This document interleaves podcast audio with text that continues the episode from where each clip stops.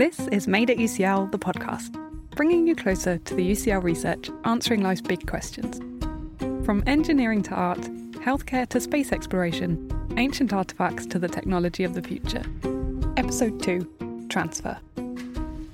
Hello, I'm Susie, and welcome to our second episode. This month, I have stories for you about things that transfer from one place to another. We'll be talking disease transfer, transfer of information, and for our first story, the transfer of forensic evidence. Last episode, we stepped into the office of Professor Ruth Morgan, So I'm a professor of crime and forensic science. head of UCL's Centre for Forensic Science. So we have two major themes there.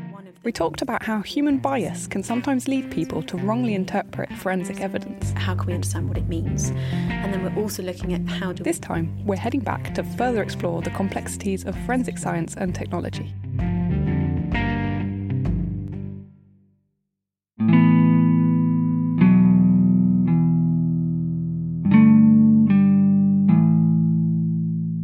2000, a young woman went clubbing with her boyfriend. During the night out, the two had an argument and parted ways. Two days later, she was found dead on a golf course. The case went to court, and the boyfriend and one of his friends were convicted of murder.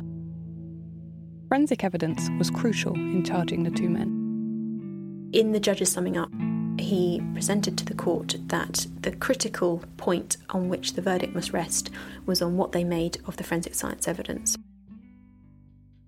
And they'd found these um, particles that were on the victim and in the suspect's vehicle. And it, the prosecution's case was that these particles were very rare, and that the fact that they were on the suspect's vehicle and on the victim meant that the victim must have sat in the vehicle very shortly before death. The particles examiners found on the woman's clothing were called cerium and lanthanum. They're tiny little spheres, and you could get about three of them within one hair's width.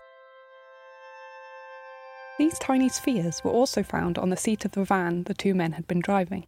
They were seen as proof of their involvement in the murder. And that was for very reasonable reasons. One was that they were made of rare earth elements, so considered to be rare. Which makes sense. If something is called rare, you would assume it to be, well, rare. The second assumption was that They were incredibly small particles, very, very rounded. So if they would go onto clothing, it was reasonable to think that they might fall off quite quickly. In other words, the men must have been with the victim much sooner before her death than they claimed.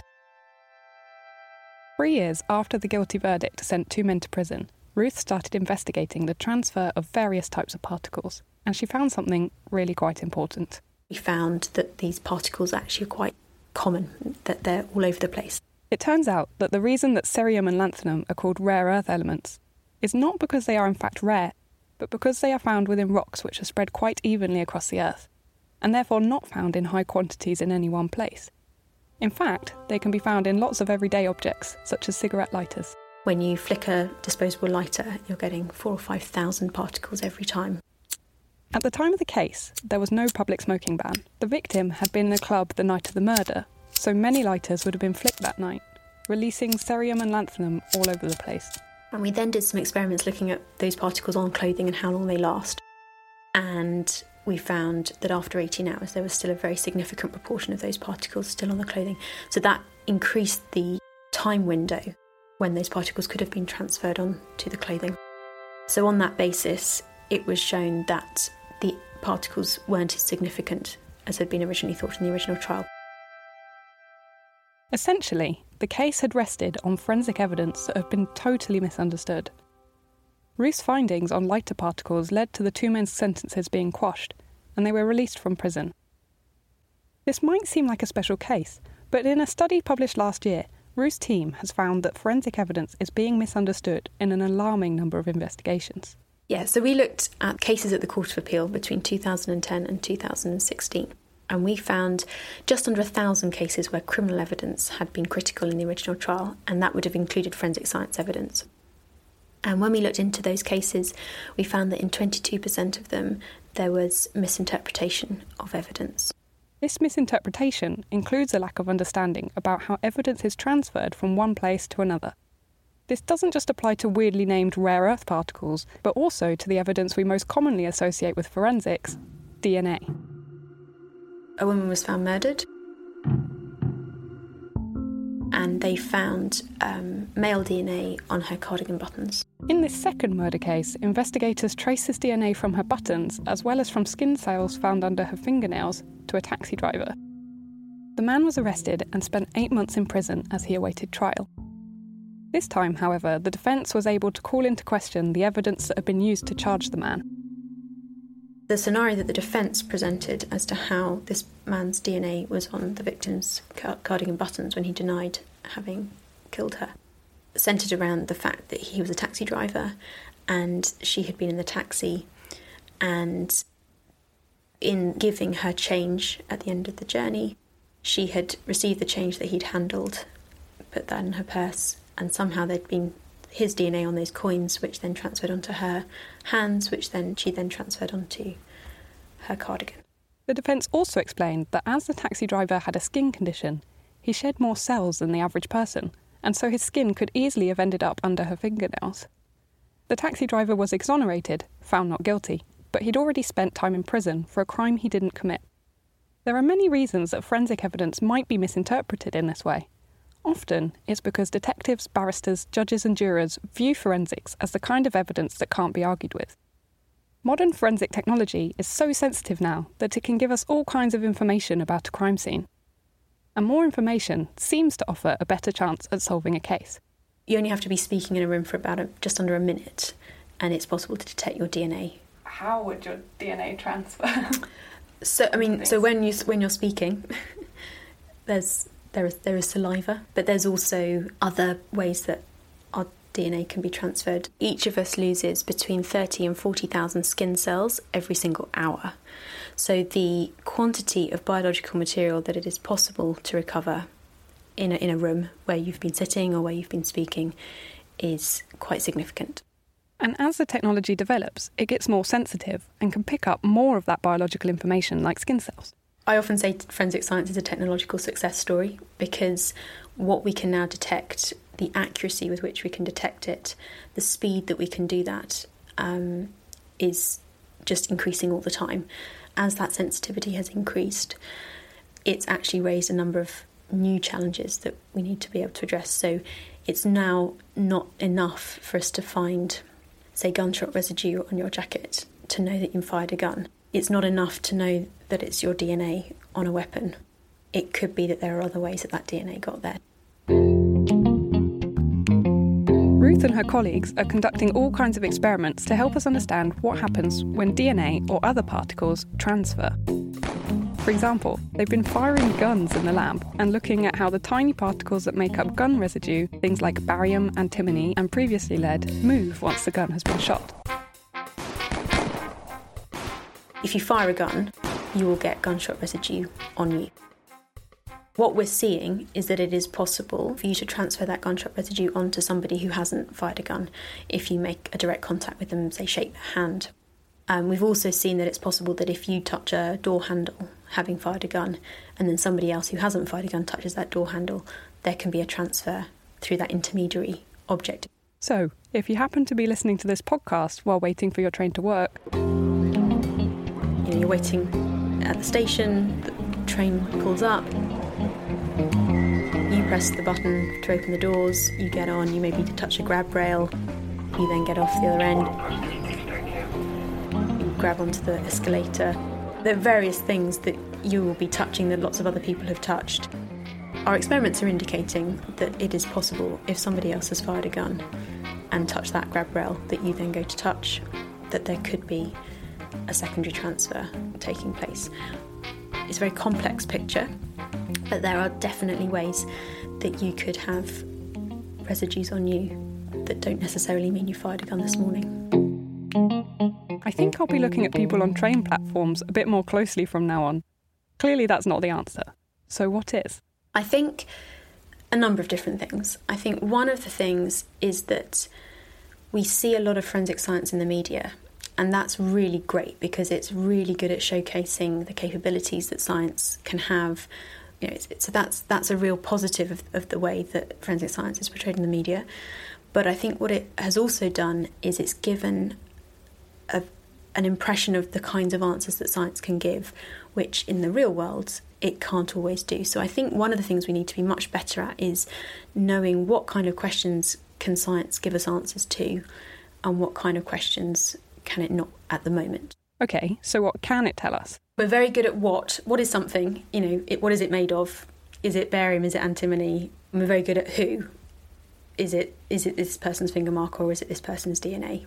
Um, what we need to know is how did that DNA get there and when did it get there? Because if we can answer those two questions as well, then we can start telling you what the evidence means in a particular case. So, those experiments firing guns in a lab, for example, are helping to inform the how and the when. And then there's also the understanding of the human decision making part and understanding expertise and understanding better how external factors might be influencing what we're seeing and what we're understanding.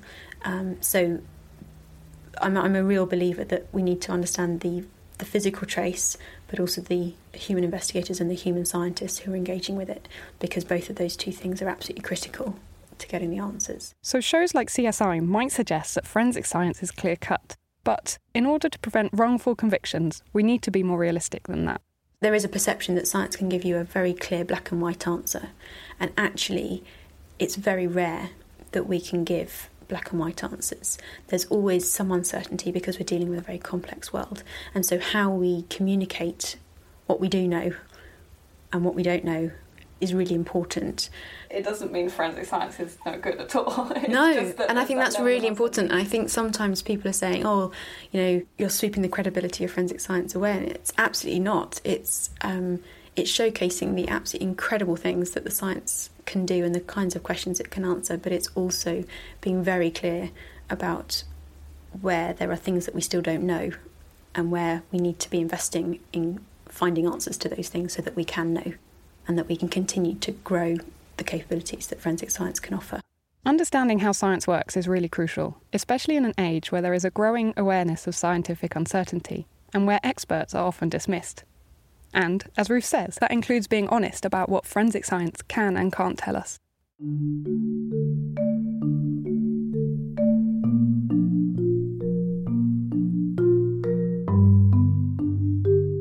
Our next story takes us from the transfer of gun residue to the transfer of information. And it starts with a light. So imagine that you have a light, like an LED, and you switch it on and off, but you switch it on and off really, really quickly, much faster than you can notice with your eyes. So it looks like the light's on all the time, but in actual fact, it's switching on and off. And then suppose that we switch it on and off in a pattern that corresponds to some information that we want to send. So, for example, if we want to stream a video on YouTube, in essence, that dilutes to a binary sequence of ones and zeros data. So you can impress the, that series of ones and zeros onto the LED, onto the light, so it flickers with that pattern. And then on your laptop or phone or computer or whatever, you can sense that series of information, the ones and zeros, which translates to a video that you might want to watch, or internet, or a game that you might want to play, or, or so on. So you turn a light on and off Yeah, really fast, and that can send a video to a computer. exactly. That's right. This is Dr. Paul Haigh, an expert in visible light communications, which is basically Wi Fi, but on light. It's a new technology in development, and UCL is one of the places that Paul and his colleagues have been working to make it a reality. What it means is that in the near future, the light bulbs in our ceilings won't just be lighting up our rooms, but sending signals to computers and other devices. We will be getting the internet not through broadband routers, but through LED light bulbs. If that makes any sense whatsoever. I mean, it doesn't make any sense, but Whether it makes sense to you or whether, like me, it only half makes sense and the rest seems like magic, Li Fi technology is going to make big changes within the next five to ten years. Firstly, it can send a lot of data much faster than traditional Wi Fi. Because light cycles at a frequency which is much faster than radio waves. Each little LED lamp will each be turning on and off really fast and sending loads of information out into the world. And let's be honest, we all appreciate fast internet. the current speed record in, in VLC, invisible light communications, is about 17 gigabits per second, which is or maybe more. I'm, I'm not sure. I think it's about 17 gigabits per second, which is a 17 billion pieces of information every second, which is something like three Blu-ray discs every one second, which is rapid. It's really fast. And if anybody can watch three Blu-ray discs in one second, it's, even more impressive. It's true. I've never watched three movies at the same time before, let alone in one second. But more than just fast internet, Paul told me about some applications that could even be life saving. One really important and interesting aspect for me is not data communications inside your house or your office or anywhere you want to stream videos because Wi Fi does quite a good job of that. But it's actually in cars and transport systems where you might use the brake lights of the car in front of you as a, an early warning system for you for your car. So you could put a small set of photo detectors that sense the light and convert it into electricity on your bonnet, and then if the car in front of you suddenly brakes, the red lights come on, and instead of you having to react to that car suddenly braking and potentially having an accident, actually the photo detector will read that warning sign and, and slowly automatically brake your car to avoid kind of traffic collisions and so on. So I think that's one super cool um, application of the technology. I think that's really exciting and has a big future. And the other one is cancer research. So we have this new thread of development where we're looking at how the light signals can um, measure oxygen inside tissue. And that translates to tumor growth. And I'm completely ignorant in this area, so I can't tell you any more than that. That's what I've understood. So, what we're doing, what we're starting to do now, is develop plastic foils with lights and detectors on that you can actually place on the tissue and pulse light through it. So, so that's light with the signal on top of it. And then at the receiver, measure the signal and see how it's changed from what we what we transmitted, and that corresponds to uh, somehow by some magic. Uh, the oxygen level inside the tumor, and therefore we can gain a lot of information about um, whether or not somebody does or doesn't have cancer and what stage it is and, and how it's you know kind of developing and so on. Does seem a bit like magic. It is a little bit like magic, but there's a lot of clever people that do a lot of clever things, and I'm not one of them. I'm afraid. well, you must be a little bit because no, it's a massive team. You'd be surprised. You'd be surprised. So here's the thing. Paul's own expertise is in something called digital signal processing, which essentially boils down to finding ways to filter out interference in the signals that these devices send to make them as fast as possible. That's where my expertise lies, and that's what I like to kind of mess around doing. Now, he's got to be pretty clever to be able to do this, but he couldn't do it alone. And more than that, he couldn't come up with the idea of how to apply this technology to cancer diagnosis without a whole team of experts, each with their own specialisms. So there's a big collaboration. There's a collaboration that includes UCL Engineering, Yanis Papakonstantinou and Manish Tiwari, the Great Ormond Street Hospital, which is Paolo De Coppi, and, and, and also myself in Newcastle, and this is a collaboration that includes proper doctors, if you want, the the, the people that do the surgeries and so on, and, and, save people's lives, and us who like to play engineering games, and. Uh, these we have kind of complementary skills together. So we're mechanical engineers, electrical engineers, a little bit of bio, biomedical engineering in the middle, and all of those skills together make a solution that we can then give to the doctors and maybe they can apply to their patients down the line somewhere. Now, forgive me for this analogy because it's very much on the nose. But I can't help thinking of all those experts as though they were all the little lights turning on and off, sending and receiving information themselves. I've sometimes heard people being critical of academics and of the amount of money that goes into research funding. I've heard people say that researchers ought to get a real job. Paul's own dad doesn't really understand what he does five years working in a university and told him a million times that I'm working, but he still always tells me when you're going to finish school. So, and sure, a lot of what goes on at universities is about learning and experimenting, and sometimes this hits dead ends. Or it might find something that is only useful in a very, very small way. But sometimes, when a number of people come together and swap ideas and share information, they can find solutions to much, much bigger problems. A lot of this is based on chance. But that sort of chance can only come about when funding allows open, cooperative environments to be created and transfers of information can take place from one human to another. It's for this reason that research councils are keen to fund something called interdisciplinary research. So that means that you organize a group with people who have completely different expertise than you.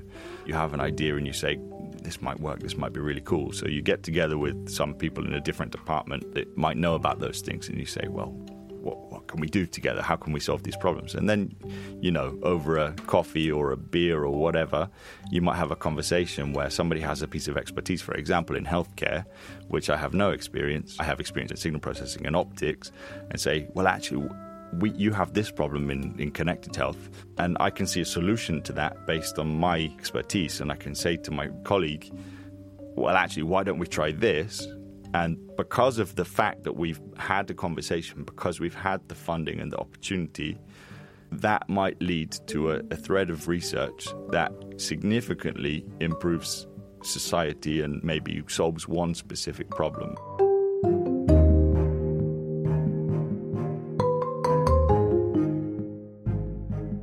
Cancer detection came about kind of in the same way. So uh, it's really cool when those those type of things happen, and it's so natural. And also, then when you start doing those projects, you're really excited about it, and and you know you know the potential of what you're doing, and you can see that there could be an outcome, and uh, it, it's all very exciting. When we decided to cover this story, I was really determined to pin down exactly how this magical light communication works. But I realised that what's more important is how this technology came to be, and how it continues to be developed through specialists working collectively, transferring their knowledge from one person to another. And you know when you like think about the universe yes. as a whole, yeah. and you get like a bit teary because it's just like whoa. Okay, yeah. Does that do? You, is that just me or? Um, I can't relate personally, but but go ahead. Okay, well that's how I get, and then I used to get like that about computers because it just seems and the same with internet. Like it, it does seem like magic. Sure. and it does seem like you know how did humans make that happen? It's just clever people doing stuff. I yeah. think when people have some interest in what they do and they really like you know like spending their time on that and they're given the opportunity and the resources people can do magic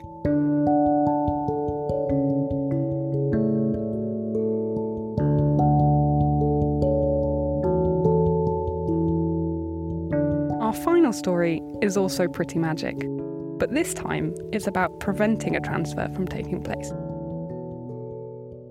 HIV is no doubt a disease that you've heard of before. But when I found out about this UCL research, I was amazed that its findings are not known by every single one of us. So I'm Alison Rodger. So my name's Simon Collins. I'm a professor of infectious diseases at University College London. I'm an HIV positive treatment activist uh, at an organisation called HIV iBase. And I also work at the Royal Free as an infectious diseases consultant. Uh, we produce lots of information for HIV positive people about treatment, and there's some resources there about prevention and the way HIV is transmitted. Alison and Simon worked together on a study called the Partner 2 study. Alison led the research, and Simon was a community representative who helped to make it possible. It had been suspected for some time that if you had HIV and were taking the right antiretroviral treatment, you could have unprotected sex without passing on the virus.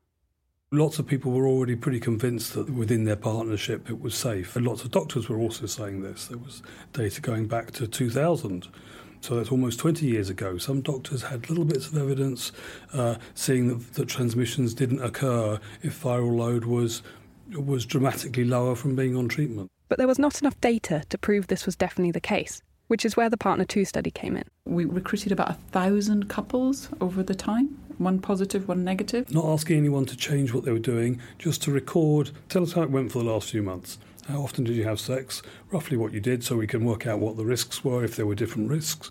And then slowly compile that data over what turned out to be 10 years. And in those 10 years, they got a lot of data. They had sex without condoms 77,000 times. And that's a lot of sex. But despite that, there were no transmissions from the positive partner on suppressive treatment to the negative partner we, we are all very clear now that if you are on suppressive treatment and you have HIV, you're sexually non infectious. If your viral load is undetectable, you cannot transmit HIV to your partner. It's basically as if you don't have the virus. And in order to get this vital message across, the team needed it to be heard. The press coverage was remarkable. Overnight, we suddenly had Channel 4, BBC One, BBC Two, you know, Sky News were pulling people in. It was so dramatically powerful. And we did that deliberately. But it wasn't just because, you know, the study had ended and we wanted a bit of a splash. We thought it was a really important message to get out. And And something that became clear, I did a lot of the interviews, was how different our thinking was and our knowledge was compared to the wider population. The researchers were surprised by the gap in knowledge between themselves and the general public. But this was also true for people with HIV and doctors too. People struggled to accept the finding, even though the evidence was so clear. On one level, doctors, who are often quite conservative people, may need a little bit of reassuring and persuading with the data and actually uh, make the jump from saying we think it's a very low risk to actually say it's a zero risk. That's a big jump for a doctor.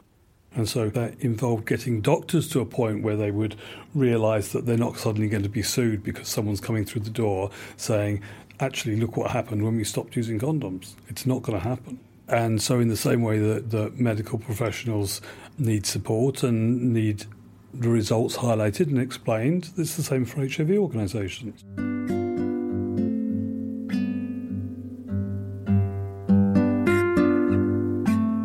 Within HIV positive networks and support groups, lots of HIV positive people are very surprised when they hear these results.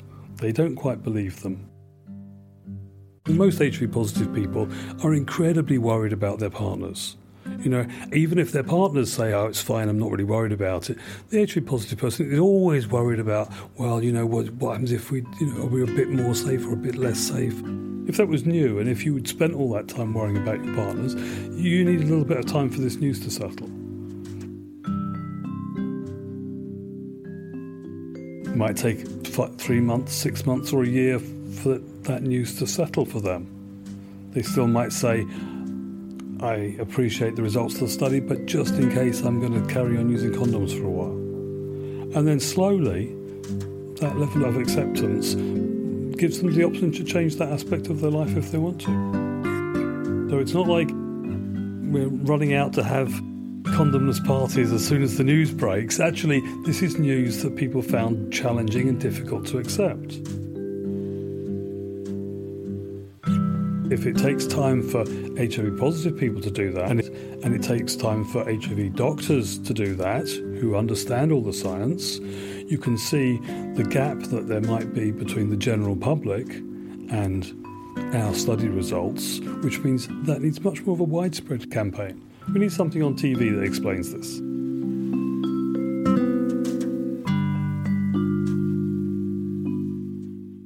So we talk a lot about U equals U and, and people who have access to treatment and people who are on treatment. So I think the remaining issue that we are very aware of is actually trying to test people early so that they can work out their status and trying to get people on treatment. And we're also very aware about stigma and discrimination. I mean, globally, a lot of people, the key populations affected by HIV, are stigmatized for other reasons. So either we know in some countries still same-sex relationships are criminalised. We know in many countries being HIV positive is criminalised, and we know that a lot of the criminalisation laws based on HIV were actually rushed through in the 1980s, and they haven't evolved to keep up to date with the science. So, I mean, again, someone can talk about it much better than I can, but there are people imprisoned on the basis of risks that our data set disproves. Um, so I do hope that a lot of this will also combat, especially in the US, Russia, particularly bad in terms of criminalising HIV and actually imprisoning people, not based on the kind of legal principles of you know intent or causation or any of them, just because they are HIV positive. So, but the the laws are being changed state by state in the US yeah. in order to recognise that the the laws were established at a time. You know, 30 or 40 years ago, when there was very little knowledge and a lot of fear, and actually the, the success of medicine has completely changed that. I listened to a really interesting talk at the AIDS conference um, in Amsterdam last summer. And it was Robert Suttle. I don't know if you heard him, Simon. Um, he he was basically imprisoned in I think Louisiana. He was a gay man uh, who had a bad relationship breakup, uh, he was on treatment, he was suppressed, and his partner went to the police and he was imprisoned. He could have had 10 years, he did a plea bargain for six months in a penitentiary. There was no risk to his partner at all. His partner remained negative, but he was imprisoned for that. And there are people who are worse than him. So it's the, the whole thing about people being imprisoned when there was absolutely no risk to their partners.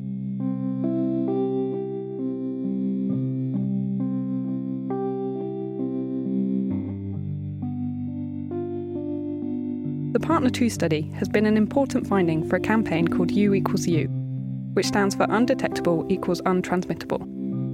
The U equals U campaign aims to inform patients and healthcare providers about the amazing effect of proper treatment. One of the key things I think Partner has done um, has really underpinned that campaign and given that campaign the confidence which is now being rolled out globally. I mean, it's something like 900 organisations last time I looked have signed up to this, including all the major health organisations. It's fantastic to be included in a study with positive results. you know, where the outcome is very simple to explain. Yeah. You're on effective treatment, then doesn't whether you use condoms or not. You HIV isn't something you need to be worried about. The impact on telling people in clinic about U equals U I mean, it's some. I mean, it's it's a hugely emotional thing for a lot of people, isn't it? You know, they, they just didn't know, so and the fact give, that give some examples of how. well, I've had, had I've had people, you know, people cry, you know, because this is just liberating for them. That you know, their deepest fear is that actually they're infectious, and actually to know that they're not infectious. And we know from studies, even from a couple of years ago, if you ask HIV positive people on treatment how infectious they think they are, then a lot of them think that they're still infectious, and we know that they're not. So it's just trying to get the word out, um, just to, to, to normalise this. The study has been so beneficial to the community and so certain in its findings that Alison received an unexpected reaction when she presented it at a conference in Amsterdam. And I was presenting it and I gave the results, and, and a lot of people in the audience started clapping, which is unheard of for a scientific presentation. And you suddenly realised how much the results meant to people because you get into this scientific mode, and it was actually quite emotional doing it. I made it through to the end, but you had a standing ovation. Well, but it was just then you realised how much these results meant to people living with HIV. Their partners just liberating, I think. But yeah, it was it was a big study. I mean, it's sort of you know, Simon was involved, I was involved, you know, Andrew Phillips, Jens Lundgren. It was a big study group, and actually a lot of people put a lot of effort, time and effort, because we believed in the study and wanted the answer. And a, and a thousand couples. And a thousand couples. So yeah, I always say thank you to the couples who gave their time and energy, and without them, we wouldn't have got the answer. All that energy going into those 77,000 times that people had sex. We really appreciate you did this. I did say that at a conference once, and a guy came up to me afterwards and said, I took part in the study. I'm more than happy to have sex for any study, anytime. but no, the result meant, that aside, the result is a, such a positive. Yeah, great, great, it's great news. So spread the word. Tell your friends, family, your neighbours, the bus driver that takes you to work. Also, if you or somebody you know is affected by HIV, do check out the U equals U campaign and Simon's organisation, HIV iBase. That's I hyphen base, which will provide you with all the information and links you might want to know more. That brings us to the end of this episode. If you've enjoyed what you've heard so far, do tell people about it. We're on all the usual social media, and you can talk about the podcast with the hashtag MadeAtUCL. Made at UCL, the podcast, is made by me, Susie McCarthy. The executive producer is Nina Garthwaite. Additional reporting this episode from Isis Thompson. Mixing support from Mike Woolley. We'd like to thank all our researchers for welcoming us into their labs and offices. Hashtag Made at UCL is a campaign that brings to life disruptive thinking from UCL. Research presented in this episode was nominated and selected because of the impact it has made on everyday life and society. This episode is brought to you from UCL Minds, events, lectures, and podcasts open to everyone.